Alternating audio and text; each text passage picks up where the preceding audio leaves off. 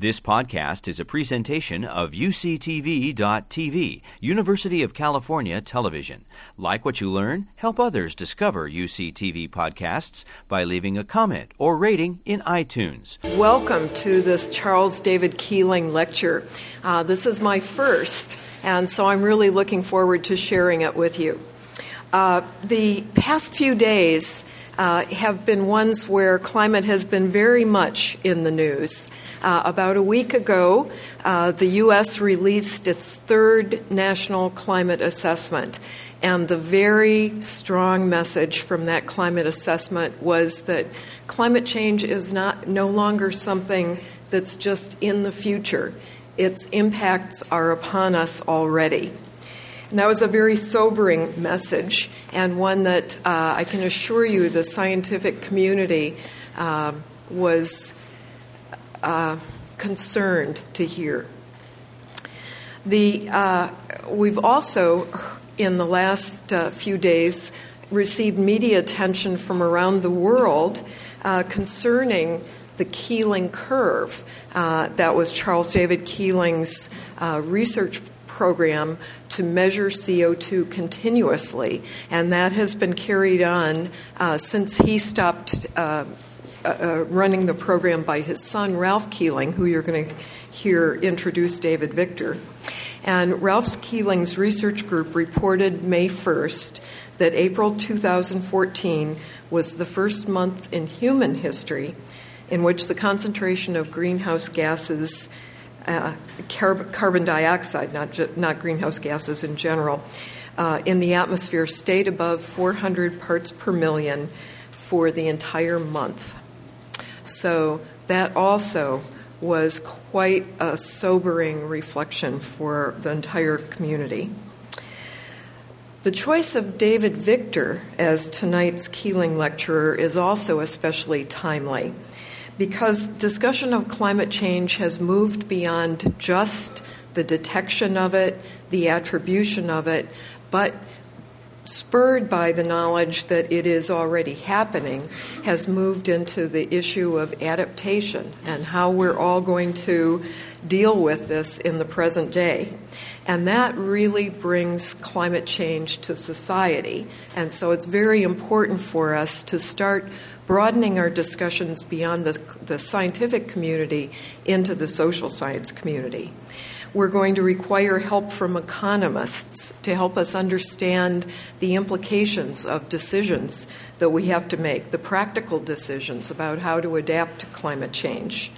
Um, where do we draw the line between protecting assets and maybe having to abandon some of our assets?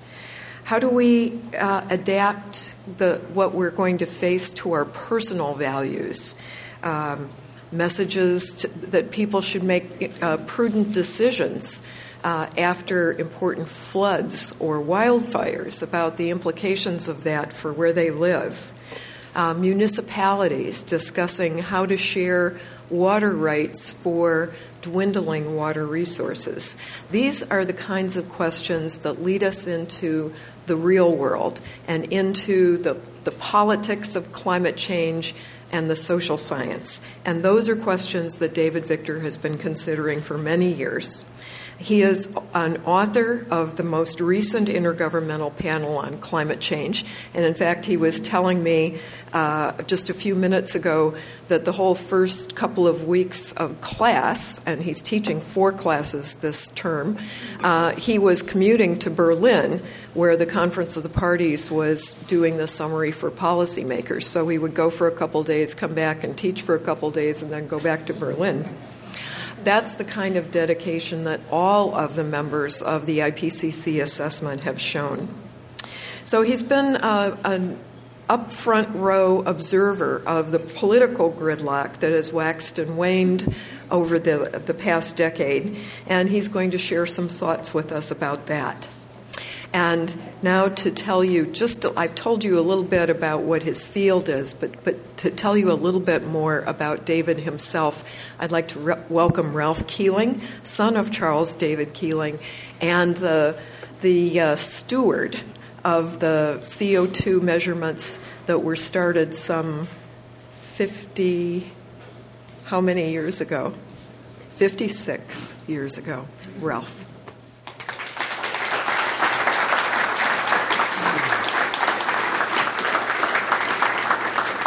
So, so, so thank you, Margaret. And uh, the Keeling Lecture, we have a, each year we invite a prominent member of the global change, climate change community to give a talk that somehow reflects in an appropriate way the legacy of my father's work. His, his work was, of course, confined to the science of global warming and particularly of CO2, but the legacy includes topics that relate to impacts and what the society should do about it.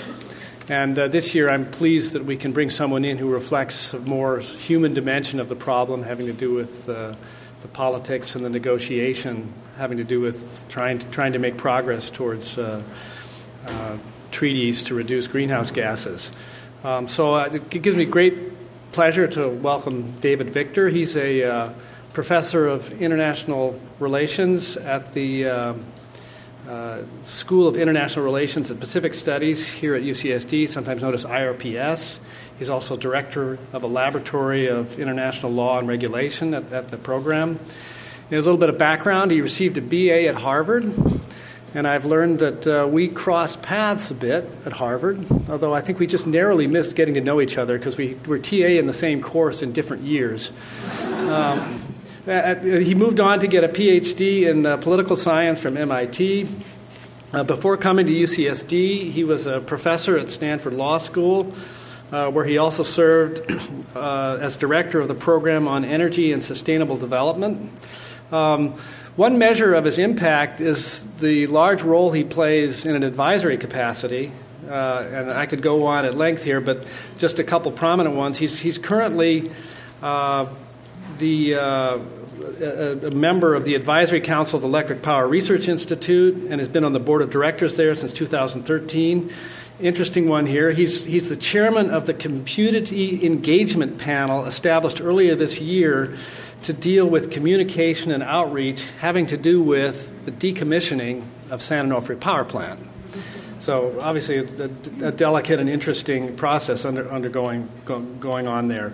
Uh, earlier in his career, he also directed the science and technology program at the Council of Foreign Relations in New York. Uh, and he's the author of a very highly acclaimed book called Global Warming Gridlock, uh, which takes on the question of why the world hasn't gotten further with negotiations on climate change and suggests some solutions to that. And I expect we'll be hearing a little more about that theme in his talk tonight. The book was uh, recognized by The Economist, The Economist magazine, as one of the best books in 2011. So for those of you who still read books, and I realize it's a dwindling list, it might be something to have a look at. Anyway, it uh, gives me great, great pleasure to welcome David Victor. Well, th- thank you very much for that introduction, uh, Ralph and Margaret and Nigella. And um, I'm pleased to see Louise Keeling here um, and all of you tonight. Uh, it's really a pleasure to be here and uh, speak about the situation with climate change. My lecture tonight I've titled Getting Serious About Climate Change. The theme um, that I'm going to develop is that so far, at least from a policy point of view, we have not gotten serious at all. We've basically done nothing for the last 20 plus years. So I'd like to talk a little bit tonight about what we might do that's, uh, that's different. Um, I'm going to speak for about 40 minutes, about half of it on where the natural science uh, stands, including the, the work on uh, climate change impacts, and then half of it on emissions and policy and so on. And, and it's an interesting time to talk about climate change because, uh, as Margaret said, we've had a whole series of reports that have come out in the last year, and I've been very heavily involved to the point of commuting to Berlin, which is something I can strongly recommend against. Um, I've been very heavily involved in the process of the Intergovernmental Panel on Climate Change, which has just finished its fifth massive assessment. Every seven or eight years now, uh, we, we do these assessments. It, it, requires about seven or eight years between the assessments because you have to forget what the experience is like before you agree to take on another one of these. And the first of the three reports that we put out uh, was published last September. It's about the underlying physical science. Uh, the second came out in March. It's about impacts and adaptation. And the third, which I've been uh, centrally involved with, uh, came out in April. um, so a month or so ago, and it's about uh, what we call mitigation, but it's really about emissions trends and controlling those uh, those those emissions. Um, I was reminded as Ralph and I reminisced about old times a while ago about this overlap that we had at Harvard teaching uh, the, the atmosphere. The class was called The Atmosphere, Science A30. And I don't know if I deserve kudos for writing up all of those notes. I do remember being tremendously naive uh, as a you know, young student and thinking, how hard could this book writing thing be? we had all these notes. They were on view graphs, and some of them probably were on papyrus for all I know. And so I just wrote them up into a book, and it was, I think, one of the worst books ever written on this planet. In three years, we are going to celebrate the publication, uh, the 60th anniversary of the publication of a very important paper in the history of climate science by Roger Revelle and a co author, which was the first paper to put together fully the buffering chemistry of carbon dioxide in the oceans. And until that paper came out, a lot of people could plausibly assume that carbon dioxide that went in the atmosphere, and there were not very large industrial emissions, but some significant emissions at the time, carbon dioxide that went in the atmosphere would all end up in the oceans and kind of stay there, or at least we wouldn't have to worry about it too much. And, and Roger and his colleague said, no, that's actually probably not correct, and here's the reason chemically because the, the carbon dioxide would mix into the oceans and then generate some acid in the oceans, and, and the bulk of it would net stay up in the atmosphere. But that was a hypothesis, and in order to uh, know whether the hypothesis was sound, you needed to go off and reliably measure uh, atmospheric concentrations of carbon dioxide. And that had been done a little bit here and there with ad hoc methods. Uh, people, when they flew across the North Atlantic a lot, they were taking measurements out of airplanes and other kind of cool things, but there was no reliable record. And of course, as everyone knows, uh, Roger raised money from the Office of Naval Research and a variety of other places, hired Dave Keeling, and they went out uh, initially to Hawaii and then other sites and, and started measuring carbon dioxide concentrations in the atmosphere. Um, this slide here shows you uh, where we stand, and as Margaret mentioned in her opening remarks, uh, last year we were flirting with 400. This year we've had a whole month that has flirted with 400, and then eventually it'll be a whole year and so on. The pre industrial concentrations, so that the time before the Industrial Revolution that was powered by fossil fuels and continues to be powered by fossil fuels, concentrations were on the order of um, 280 to 290, 300 uh, uh, uh, parts per million, and now we're seeing uh, concentrations reliably up in the 400 range, and no sign of that uh, slowing down. Um, almost everything that I'm going to say tonight concerns the climate change that follows from the buildup of carbon dioxide and other greenhouse gases. I will say that one of the, the byproducts of the analysis, really going back to Roger Revelle and a handful of other people, is also that um, the oceans would become more acidic, or the surface oceans would become more acidic, and that's in fact exactly what you measure. Uh, here are uh, measured pHs uh, uh, in, in the oceans. Uh, we've seen the oceans become more acidic by 30 or 40 percent. They're naturally variable to some degree. Um, and that on its own is a significant concern, especially for ecosystems that depend heavily on making shells for a living, uh, and there are very many important ecosystems in that regard. It's interesting to reflect that if you summarize the state of climate change science today in a small number of figures, which is in fact exactly what we did in the IPCC in our first report last September, where we had in our summary for policymakers um, 10 figures, this is one of them. So this the, the, the, contribution that Dave made and Roger Revelle and Scripps made to this topic has been just profound and it remains tremendously durable. And it's a contribution that, that Ralph carries on and many others, and, and we're enormously grateful for them for their work. Because really the whole discussion about climate change begins with reliable measurements that the gases we're concerned and pollutants we're concerned about are building up in the atmosphere. Uh, people often ask, how do you know that this is not naturally variable? And this is a topic that the IPCC and a, whole, a series of uh, climate modelers who've done a large climate model intercomparison project I've worked on extensively uh, in, in the last few years. This slide here just summarizes where that work stands. What it shows you uh, is a compilation of different ways of measuring changes related to climate change. Some of these figures are changes in, in uh, uh, uh, temperature, some of these are changes in OHC, the ocean heat content, and some of these are changes in the sea ice extent in Antarctica, very much in the news in the last few years, last few days, and in the, uh, and in the Arctic. And what you see here is an effort to tell the best models we have in the world about the buildup of greenhouse gases in the atmosphere, and then to compare that with the actual observation record. And so you see for every single one of these little vignettes, and these are summary vignettes for global averages over here, for land surface temperatures, which are the most responsive to, ch- to changes in climate, ocean surface temperatures, so thermal inertia in the ocean, and then the ocean heat content, what you see is that if you just tell the models about natural variability that we know about, what you see are these blue patterns. And if you tell the models about natural variability plus the buildup of greenhouse gases in the atmosphere, what you see are the pink bands with the actual observation and record so shown in the black line in the middle. Almost everywhere, we're not yet at the point where this is true everywhere, but almost everywhere, you simply cannot explain what you observe in the real world without telling the models that uh, there's a bit of buildup of greenhouse gases. And that gives us confidence in the models it also gives us the ability to say things like it is extremely likely that the majority of the, of the observed climate change, warming in the atmosphere, since 1950 is caused by humans.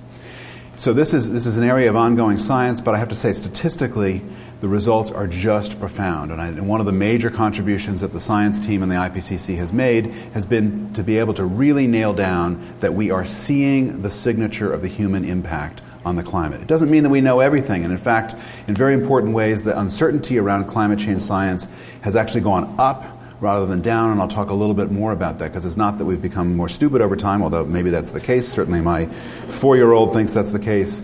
Um, but uh, it's that we're learning things that are, that are in the realm of unknown unknowns, if you like, and those become, I think, actually, on balance, scarier the more we learn about them. The, the kind of uncertainties, or the fat tails, uh, as some people call them, are deeply worrisome in this area. I just want to point out that the phenomenon of global warming, which is the kind of general popular term, and it kind of sounds friendly, like warming and so on. So, so a lot of people in the climate community has not been so thrilled about that nor in the scientific community, so we call it climate change, but nobody really knows what that means. Uh, so some people like to call it climate weirding, but that just sounds weird, and so we have not actually come up with a good term to convey what's going, uh, what's going on here. But the phenomenon is caused not only by carbon dioxide, which is what Roger Revelle worked on and, and Dave Keeling measured so extensively, but a variety of other gases. And I just want to give you a summary of those other gases. Um, uh, and I'll talk a little bit more about this later. The picture up here is not so great, uh, but what you see on the top is carbon dioxide, and the bars show the amount of change in the heat balance in the atmosphere, measured in watts per square meter since the pre industrial period. So uh, these are very, very small numbers. Think of uh, a watt per square meter as one of those old Christmas, tiny little Christmas tree bulbs, a little one watt bulb over a one square meter surface area. That's the amount of change in the heat balance in the atmosphere. And it's a tiny number compared to big numbers like the incoming solar radiation, which is more than 300 watts per square meter, the amount of radiation that the planet uh, uh, radiates back into space. Those are huge numbers. We have small changes caused by these trace gases in the atmosphere, and it's those small changes that then cause the change uh, in overall radiative balance and climate warming. Uh, uh, since 1750, the amount of that per- perturbation caused by carbon dioxide is about 1.7 watts per square meter. The next most important gas is methane gas. Methane gas comes from uh, uh, growing rice, comes from uh, cows. Cows vent methane from both directions, uh, sheep, a variety of other uh, ruminants, and so on.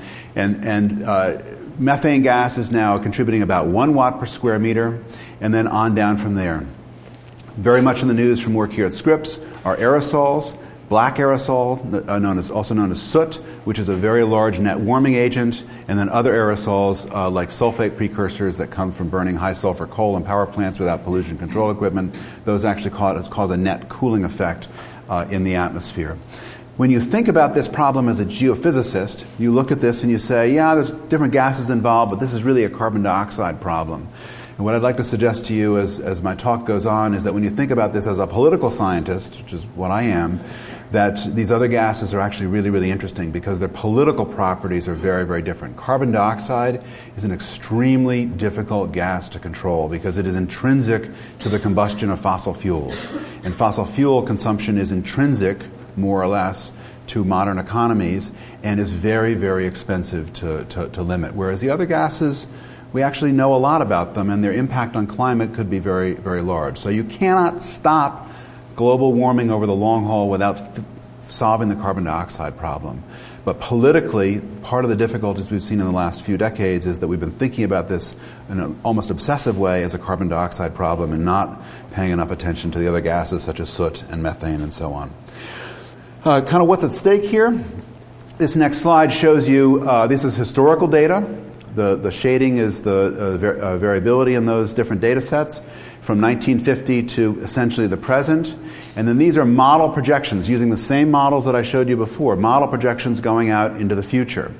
And this blue line down here is you tell the models we're going to stop the buildup of greenhouse gases in the atmosphere at 2.6 watts per square meter, which is roughly today's total, just slightly above today's total. So that's like an aggressive crash program to control emissions, and I'll show you in a little bit what that actually might mean. And then these lines up here are basically everybody just keeps doing what they were doing in the past, so called business as usual, where you continue to, to grow the consumption of coal aggressively and other fossil fuels and maybe cut down some more trees and so on. And all of that results in a greater buildup of carbon dioxide and other greenhouse gas in the atmosphere, and then you end up with uh, uh, uh, radiative forcing of 8.5 watts per square meter. Um, these are models, th- th- these are projections done by climate scientists who love watts per square meter. I'm a political scientist and I like to worry about controlling emissions, and so I like uh, carbon dioxide concentrations, and so I'm going to shift in a little bit to talking about that. But this gives you a sense of what the bookends are. This is if you have a worldwide crash program, you can stop global warming at what appears to be significantly below 2 degrees. If you don't do anything, then we're on track by 2100 to have warming on the order of 4 degrees. And so you'll, you've seen in the news people worrying about a 4 degree world and so on. And that's 2100 and then it continues on after that.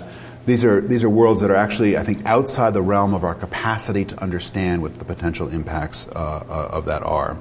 Let me talk a little bit about the impacts, and then I'm going to stop with my kind of summary of where the science uh, stands so far. This next slide shows you the impact um, where I think we have perhaps the greatest confidence, which is the rise in sea level although the news over the last few days, not all of it unexpected, is a kind of confirmation that there are still a lot of very interesting, interesting in a kind of perverse way of the word interesting, but interesting surprises uh, in, this, uh, in this science. Again, the blue lines here are the RCPs 2.6, so this is the crash program. The red line up here is 8.5, so this is we sit back, drink Mai Tais, and don't do anything about the climate change problem. By the year 2100, you see uh, potentially kind of 0.6, 0.7 meters of sea level rise up to, and this is the uncertainty, 5% to 95%, up to almost a meter. So this is where this three foot number comes from, is that sea level rise might be up to three feet. When people say that, they are thinking about the upper band of the uncertainty around the, the Mai Tai scenario. You're just sitting around doing nothing about the climate change problem. And whereas if you have a crash program and you're lucky, then sea level rise uh, is, is barely, barely noticeable.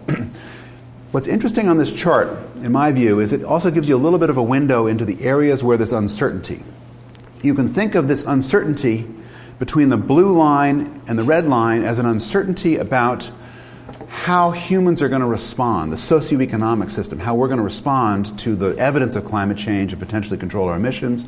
And then you can think about the bands around each of these as the, the natural uncertainty, the, the geophysical uncertainty about how the climate system itself actually responds. And what's interesting to me, and there's been several papers that have tried to look at this in more detail, is that the, the uncertainty around the socioeconomic systems is about as large as the uncertainty in the natural systems. And I think when you do the analysis correctly, it's actually even, even larger. So we, we've got lots, we're throwing lots of dice, and we simply do not know how they're going to how they're going to turn up. This is an area where the uncertainty between this current, most recent IPCC report and the previous IPCC report has actually gone up. And it's because the previous report basically reported relatively little information about melting glaciers and uh, only focused on the source of sea level rise, really basically only focused on the source of sea level rise that was easiest to quantify, which is thermal expansion of the oceans. When water gets warmer, it expands, and so you can quantify that you know, with relative precision. And now we know much more, thanks in part to work here uh, at Scripps, and I've learned a lot about this from Walter Munk in particular. We know a lot more about what we don't know about how grounded or landed uh, ice sheets move and respond uh, to, to, uh, to melting, and in particular in Greenland and in the West Antarctica. Some of the other impacts that are important to keep an eye on uh, is precipitation. In general, a warmer world is a wetter world because it has a more uh, active climate system, but it's wetter in the places that more or less are wet already. So if you look down here, for example, this is what the late 21st century might look like uh, under uh, the Mai Tai scenario, uh, basically people not doing anything to control emissions. You see this big increase in rainfall around the intertropical convergence zone. This is a very stormy area. Those of you who follow the Air France flight from, uh, from Brazil to, to uh, France that flew through some of the superstorms in the intertropical convergence zone know that this is a very stormy and dangerous, uh, dangerous area. And then deserts, uh, like in North Africa, the Mediterranean area more generally. California is a little harder to pin down, although some, some finer resolution work done in part by he, uh, folks here at Scripps have shown that the desert areas are likely to get, uh, if anything, uh, anything drier.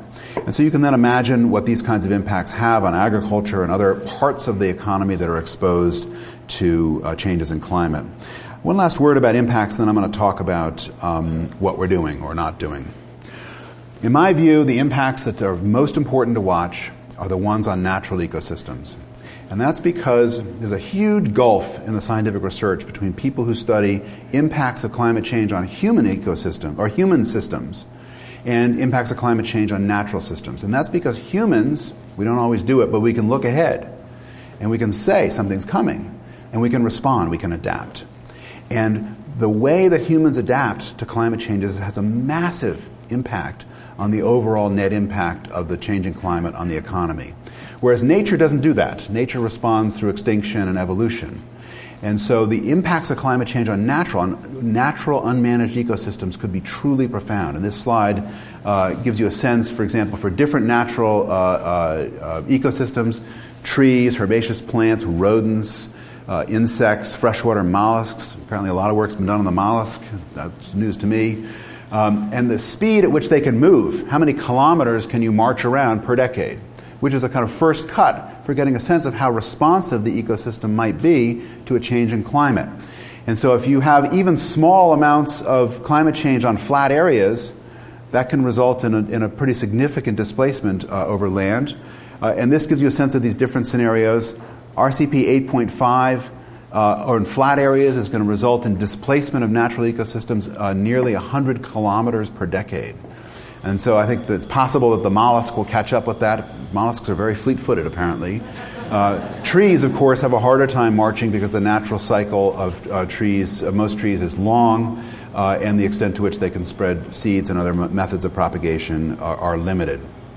This is raising, or should be raising, profound questions for the ecological community and people who care about nature and a kind of deep sense of nature because it does raise the question of where and how we are going to intervene directly in nature to try and control um, uh, and help nature adapt to climate change. Um, and it may well be that in some pristine natural ecosystems, because of the impacts of climate change, we're actually going to find ourselves kind of becoming farmers or zookeepers, if you like, and actively helping natural systems to adjust and adapt, rethinking the way we do protected areas. Right now, when we have very special ecosystems, we put a fence around them. Maybe fences are, in fact, exactly the wrong thing to be done to, to do, and you instead ought to have corridors, especially kind of north south corridors, that, that allow species to move along uh, different climatic zones. Okay, that's a kind of summary of where we stand in the science. When I look at that in total, it's pretty scary. And so, what are we actually doing to respond to that? And the short answer is we're doing pretty much nothing globally. Uh, this is a slide uh, from the most recent IPCC report, the one on mitigation of emissions, which I worked heavily on. It shows since 1970 up to the present um, emissions of all the different greenhouse gases added up using different units. So carbon dioxide is down here, carbon dioxide from land use change, which is, which is right in there. This is actually one of the few bright spots, is that, is that net deforestation in the world is now roughly flat. And there's a lot of serious people now talking about global greening. We've had for decades now a rebound of forests in high latitude areas like the United States, China, Russia, and so on. We're now starting to see the beginnings of a rebound uh, in, the, in some parts of the tropics, certainly not all the tropics yet. Nitrous oxide, methane, and so on. 2010 was the highest emissions we saw on record. Uh, the last decade alone, we've seen emissions grow more rapidly than any decade since 1970. Uh, at 3 a.m. on a Saturday morning in Berlin for one of these trips, um, I negotiated with a Chinese delegate to remove all of these markers here that tell us how much the different decades grew because the Chinese were upset that since they're mostly responsible for, for the growth of emissions in the last decade, they didn't want it to be quite so readily comparable with other uh, decades. And so you'll see in the final version of this, you'll see that they're actually all lumped together. Um, but no matter how you slice it, uh, emissions are rising rapidly. You say, well, how is that possible? Because we have international treaties in this area. We've had since 1992 a Framework Convention on Climate Change. We've had the Kyoto Protocol, which was finished in uh, 1997. We're negotiating new treaties right now. There'll be a big summit at the UN in September of this year, and a big effort by Paris, by meeting in Paris next December, to have a new treaty to succeed the Kyoto Protocol, which finally expired in the year 2012. Given all those treaties, how is it possible that we could be in a situation where emissions are rising more rapidly during the decade when you would expect all these treaties to be having an effect.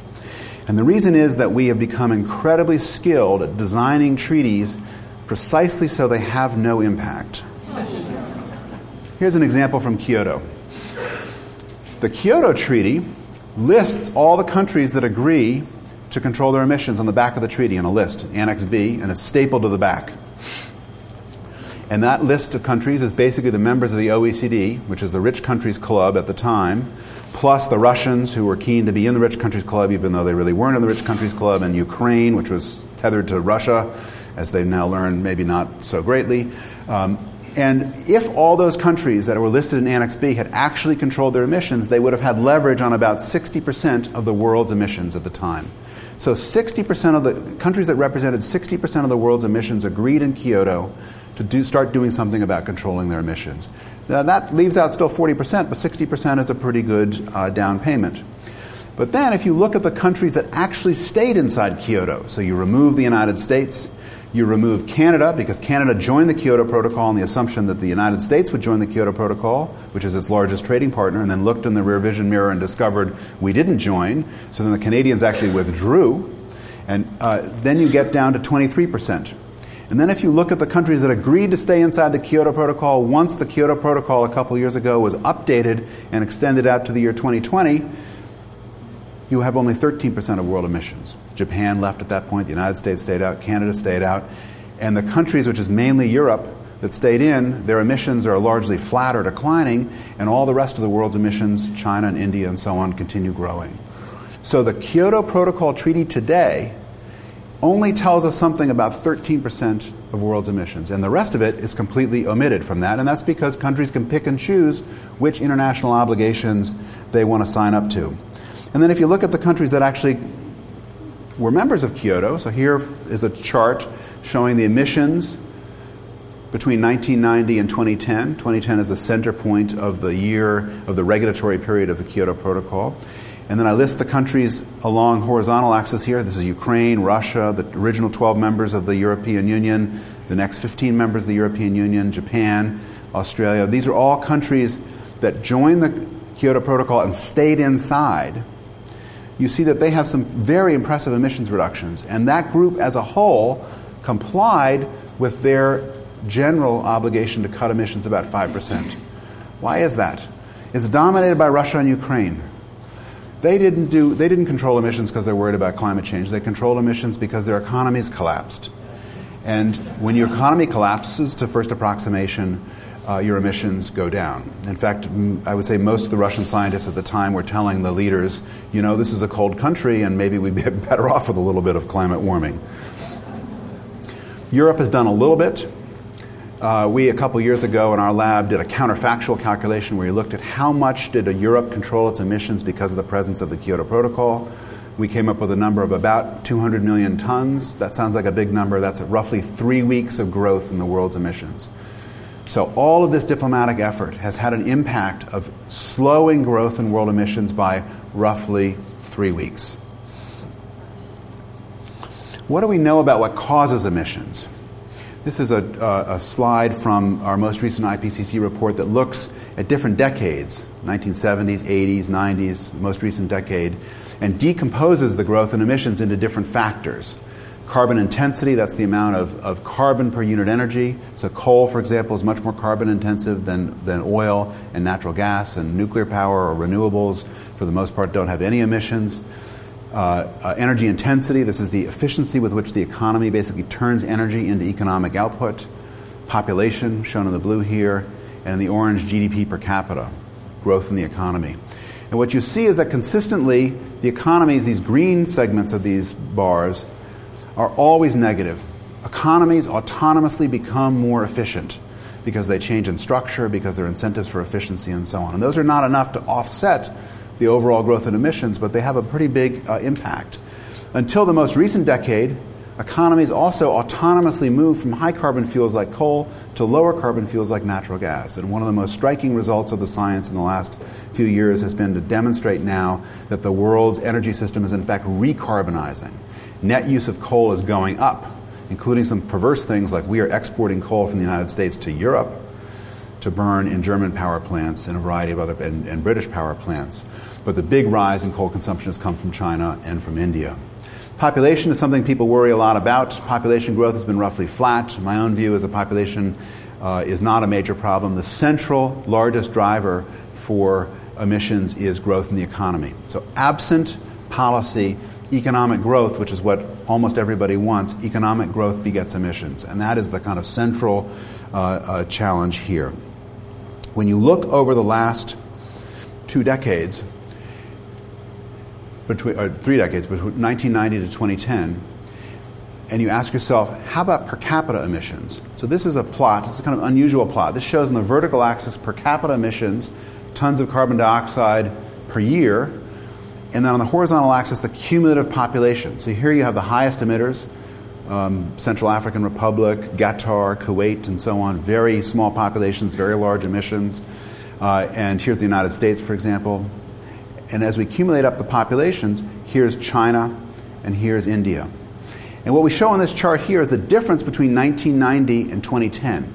And the green basically is a net reduction in per capita emissions from mainly high industrialized countries because their economies are becoming more mature, because some of them, like the Europeans, are actually adopting policies in this area, and then the rise in per capita emissions from the emerging economies, India here, and especially China. Net world per capita emissions today are essentially identical to what they were in 1990. What's happened is a huge shift in the world economy from the basically flattening of the industrialized countries to the tremendous growth in the, uh, in the emerging economies. And along with that growth has come a, a transfer of emissions, in effect, from, from developing countries to industrialized commissions, uh, countries. And that's because when you make a ton of steel in China, for example, and you put the steel on a boat and you send it to the United States, the Chinese, in some sense, get charged for those emissions because all of our statistics until recently have been organized on territorial grounds. But the world economy doesn't function that way anymore. In effect, what the Chinese are doing is sending embodied emissions from China to the United States. This slide gives you a sense of what that process looks like between the high income countries, the upper middle income countries, China, India, Malaysia, uh, other rapidly growing countries, lower middle income countries, and the least developed countries down here. And let's just focus on the emerging economies and the rich industrialized economies. The, the, the, the, bars here show us the net import in the case of the high industrialized countries and the net export in the case of the upper middle income, uh, upper middle income countries. The Chinese alone today are sending at least 600 million tons of emissions per year equivalent embodied in the products wallboard, um, uh, spans of the Bay Bridge, because huge sections of the Bay Bridge have been actually imported, uh, um, already assembled, into the industrialized countries. And so when you look at industrialized countries that have done a lot on paper to control their emissions, in fact, a huge part of what they've done is, in fact, outsource those emissions. We have to find a solution to this problem. Part of the solution is going to involve border tariffs and trade policies that get the incentives right. This is something that trade economists are extremely worried about because uh, it might involve tinkering with the, with the trading system that has been so successful. But until we get those incentives right, in effect, what we've done is we've created an incentive for countries that do a lot to regulate their emissions to allow emission intensive industries to migrate outside their borders and go to other parts of the world. You see this today, for example, in the mass migration of the steel industry out of Europe and into other parts of the world. In some cases, actually, migration with the plants. They've taken entire steel mills, put them on barges, and sent them to India, uh, for, for example. So, last slide, I want to show you uh, about um, uh, where we stand in terms of emissions, and then I want to pivot and talk a little bit about ways we can do better, and then I'm going to stop just to go and give you a sense of the, the size of the challenge involved here. So, this slide here shows you from 1850 up to the present, this black line are world emissions of all the different greenhouse gases. Here we see uh, uh, in the last century this kind of significant rise in, in, in, in emissions. And then these different scenarios show us the level of emissions that might exist in the future using a variety of different computer models. These up here are the business as usual kinds of models. These are the Mai Tai scenarios. You just sit around and do nothing. That's what the economy will give you. These scenarios here are scenarios where you assume we go as aggressively into energy efficiency as possible. Those scenarios, interestingly enough, don't even stop the growth in emissions. These scenarios are the ones that actually let you stop warming at something like 2 degrees. The, the, the baby blue ones are high likelihood of stopping warming at 2 degrees, and these yellow ones are a 50 50 chance of stopping warming at 2 degrees. There's a key insight here, which is here are emissions today. There's 2050, which in the energy business is tomorrow because so, so much of our energy infrastructure is long lived. By 2050, world emissions have to be less than half what they are today. That gives you a sense of the scale of the challenge. And you can look at this in different time periods. This is the slide that I showed you earlier about the recent history, showing very clearly the trends are all in the wrong direction. This is what the next 20 or 30 years looks like. So these are the same baby blue and yellow scenarios. These are the pledges that governments signed up to after the Copenhagen meeting and another meeting the year later in Cancun. Um, these, are, these are what governments said they would be willing to go off and do on their own. So the Cancun pledges, things that governments are, say they're prepared to do already, are only if we're lucky, consistent with some scenarios that give us a 50 50 chance for uh, uh, uh, stopping warming at, at 2 degrees. And in the long term, out in the future, the picture is just bleak. Big reductions in emissions are, are, are going to be required. Let me let you in on a secret in these models, which is these models are optimization models run by economists. So the model looks forward and it says, and it identifies the least cost way of controlling emissions. The models don't know very much about how humans get in the way of that process, uh, usually making things more expensive. For example, we simply say some technologies will not be allowed, say nuclear power, for example. If you remove nuclear power from the equation, costs go up. If you remove renewables from the equation, costs go up. These models love a technology called carbon capture and storage, CCS. CCS is a really interesting technology. What you do is you take a power plant, you capture the gas at the end of the power plant. Instead of letting it go up in the atmosphere where it builds up and causes global warming, you capture it and you inject it underground, safe so it doesn't cause uh, a climate change.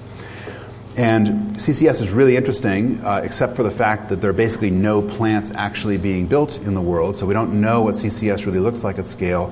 From the plants that have been built, the cost overruns have been just astronomical. This is a very, very expensive technology. The modeling community uh, decided that even though CCS, which is its favorite technology, even though CCS is kind of a fantasy, we now have a new favorite one, which is called Bioenergy CCS, BECCS, B E C C S. And Bioenergy CCS, you go out in the world, you grow plants. Somehow you harvest the plants without causing emissions. That's some kind of miracle occurs there. You get the plants into the power plant, you burn them, or you co fire them with coal. You then capture the carbon dioxide and inject it underground. So those plants have negative emissions. Why do the models love this?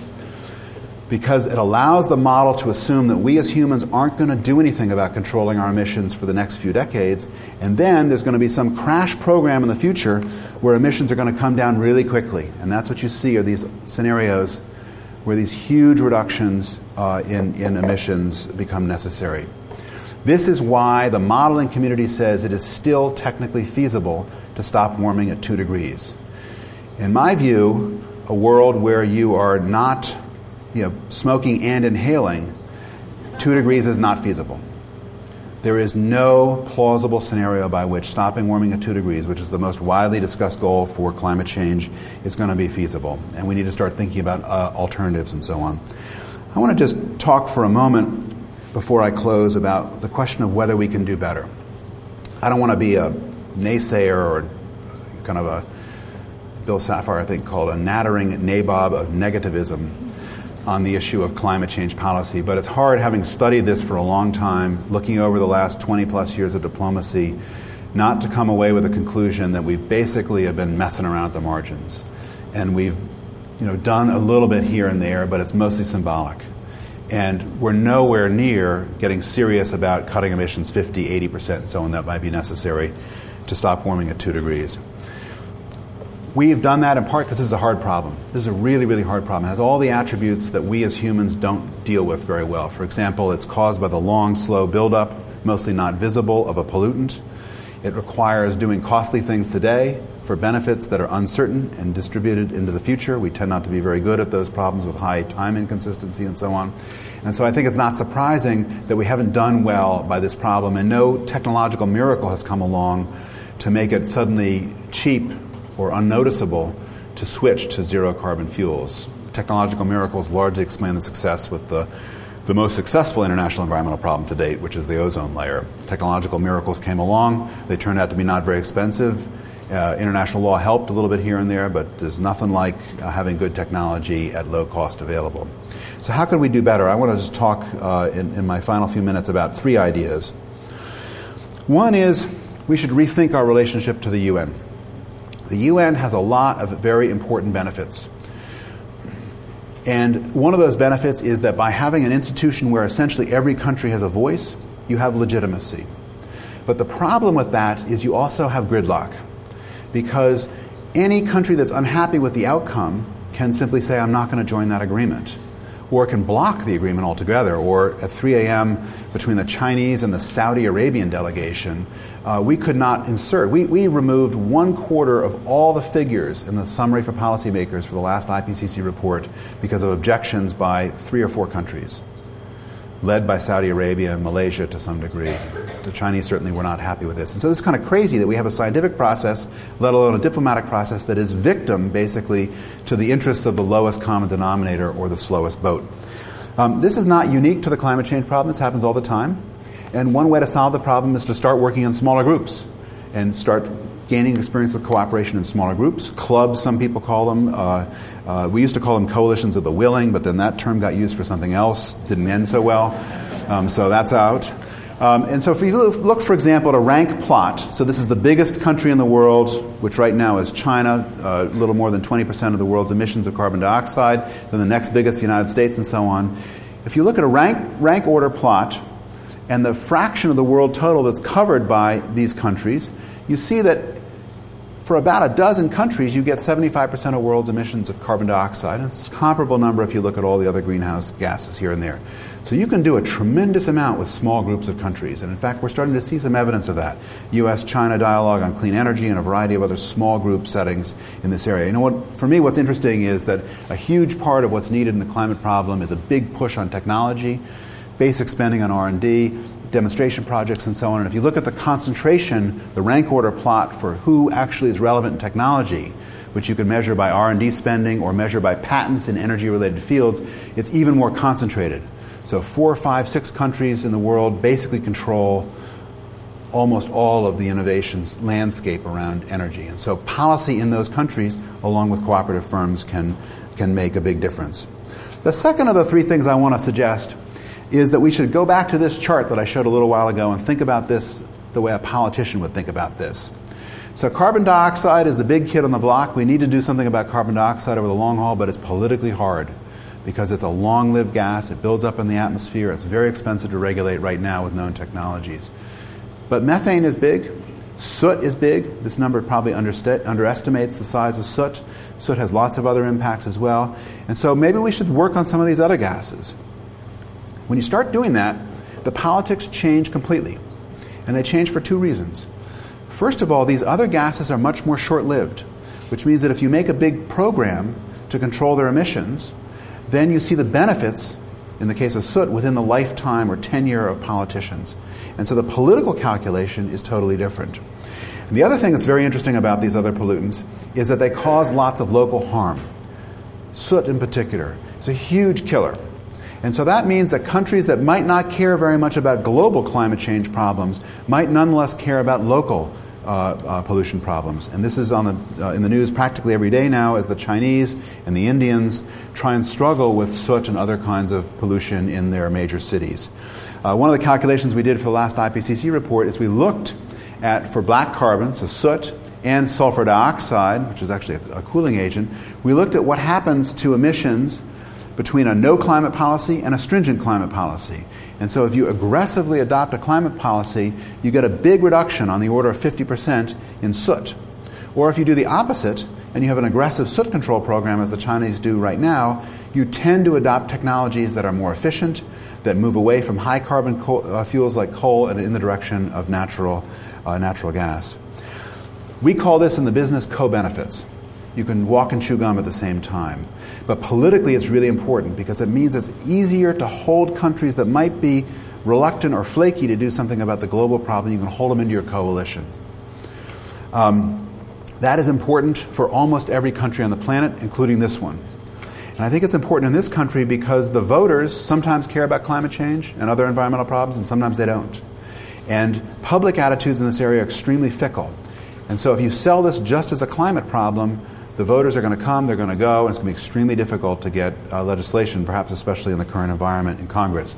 And you see this, for example, if you look at the Gallup polls. Gallup does a regular polling around environmental attitudes. They also do some stuff on climate change, which I'm happy to show in the Q&A period. This is uh, uh, you ask people, should you put a priority, should the nation put a priority on the environment, which is shown in green, or economic growth, which is shown as yellow, and which should have the higher priority? And it's extremely volatile. So you see, for example, after the Macondo oil spill, over a very brief period of time, people who thought that economic, environmental issues should have a priority over economic issues went from 38% to 53%, and then it dropped back down within a single electoral cycle. And climate's the same way. When you do polling, careful polling on climate, it comes, it goes, especially it goes when people are worried about other things like economic growth and jobs. Last thing I'll say is we need to take advantage of accidents, of fortuitous things that happen that lower emissions, and we can use policy to then lock those into place. And one of those is going on right now in the United States with the price of natural gas. Uh, because of fracking, uh, which everybody's read about and I'm sure has lots of opinions about. It's actually horizontal drilling and fracking, but somehow fracking sounds scarier than horizontal drilling, so people's always talking about fracking. Um, because of fracking, the supply of natural gas in the United States has exploded, and the price, shown here in the white band, the price has now decoupled from the rest of the world's natural gas markets. The United States, only a few years ago, almost all the experts thought the price of natural gas in the United States was going to six, eight, ten dollars a million BTU and up from there, and basically was coming out of the oil markets. Today, the price of natural gas is uh, kind of in the four-ish range, and serious people think it'll be four dollars forever, or maybe five dollars. But this is a totally different world than the world we thought we were living in in the past. Cheap natural gas appears to have been a tremendous boon for climate change, for concerns about climate change. And that's because gas is competing coal. Regulation by the EPA is helping as well because coal plants are under a, a coal plant emits like the entire periodic table of the elements. And so the EPA, you can imagine, is very unhappy about that. So that fact, plus, plus cooling water issues and so on, have put a tremendous amount of pressure on the coal industry. Regulation of coal, and especially cheap natural gas, are driving coal out of the marketplace. And total U.S. emissions of carbon dioxide from the electric power sector, which is the sector where this competition is most intense, total emissions now are down by 300, maybe 400 million tons of CO2 per year. So maybe twice the entire European effort under the Kyoto Treaty just because of the fortuitous accidents of cheap natural gas. Fracking is not without its own problems including leakage of methane, which is a very strong greenhouse gas, and so it's very important to regulate that. But what I think what's interesting that we're seeing right now is EPA and other regulatory bodies are working hard to now lock into place a U.S. electric power sector that relies much more heavily on natural gas than coal than was the case in the past, and that overall helps us keep our emissions down. It's not an 80% reduction in emissions, which is what we need ultimately, but it's a substantial down payment. And I think when you look at these three ideas, working in small groups as opposed to just in the UN, working in lots of different small groups, identifying co benefits, so worrying about other parts uh, of uh, energy problems that are linked to climate, locking things into place when they happen, this helps explain why the actual policy landscape around climate change today is highly fragmented. It's not a single global UN treaty that sets targets and timetables and goals for all countries and then everybody follows that, which is more or less the strategy we followed in the case of the ozone layer. But it's a whole mess, a whole dog's breakfast of different regulatory efforts that are competing with each other to some degree. And a couple years ago, a political scientist, Robert Keohane, and I made a landscape of mapping of all of the different institutions, international institutions that are, that are trying to affect climate in various ways. And this is what we found as a result of our mapping. And if you look in here, you see the formal UN legal regimes are only part of the story. And you have lots of small groups, clubs like the G8, now the G20, Asia Pacific Partnership, a variety of others, a whole bunch of bilateral initiatives, and on and on and on. This vision of the world makes international lawyers extremely unhappy because they like clean, hierarchical legal systems. But it's much more realistic. And I think done properly, it actually could be more effective than what we've been doing in the past because it creates, it creates laboratories, places where countries can experiment and see what works, as opposed to relying just on the UN oriented process, which so far has produced a very large number of meetings, a growing number of treaties and other legal documents, and no measurable impact on actual world emissions. And so I'd like to close by just saying that the ideas that I've offered here for how to make it better I think are rooted in reality. I think the reality is they're not going to work quickly. Not that what we've done for the last 20 years has worked at all. And they mean we have to contemplate a world where it is simply infeasible to stop warming at 2 degrees, where we're looking at a lot of adaptation. And we have to be able to talk about adaptation in a serious way and get ready for changes in climate and sea level. That's very important in San Diego, uh, while also mitigating emissions. I think we can make some serious progress on mitigating emissions by starting on the emissions problems that are a little more tractable, that line up better with national interests, like the soot problem, not because they stop warming, but because they demonstrate credibility. And I think what's lacking in this area, at least in the policy world, is credibility. That firms now see that governments have been working on this problem for 20 plus years and haven't done anything, and firms no longer believe that serious rules are coming Whereas five or six years ago, almost all serious firms believed that, and so they invested heavily in new technologies. Um, and now, I don't see evidence of that, at least in the big emitter firms, hardly anywhere. And uh, one piece of evidence of that is ExxonMobil a few weeks ago issued finally a report where it made an assessment of whether its enormously valuable carbon stocks, which is what oil in the ground is, were going to be degraded in value if governments started to control their emissions. And it said, yes, if governments started to control their emissions, these stocks would be degraded in value. But we think the probability of governments doing anything serious in this area is so close to zero that it has no material impact on our operations. And that's not a statement about Exxon. That's a statement about how the people who are ultimately going to fix the problem, how they see the credibility of what governments are doing. And so we've got to find a way to boost our credibility. And with that, let me stop and say thank you very much. You've been listening to a podcast by University of California Television. For more information about this program or UCTV, visit us online at uctv.tv.